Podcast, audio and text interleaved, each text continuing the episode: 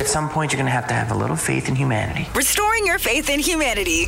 Oh, you've renewed our hope and faith in humanity. Here's Brew with all the feels. All right, so I know cuffing season is coming up, and if the apps aren't working for you, maybe try this crazy method. What a wild way to meet. Here's the story. Back in 2016, a 22 year old woman in New York, she called the cops when she came home and found a guy sleeping on her couch. Super creepy, right? Turned out he'd been drinking the night before. He tried to walk to his friend's place, walked into the wrong house, passed out.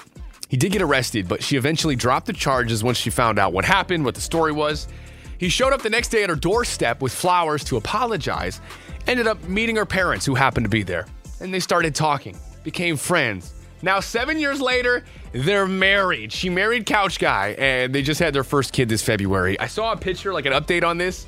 They look so cute. They're at the pumpkin patch. They got a dog, a cute baby, and it's just a Hallmark movie waiting to happen. So there you go.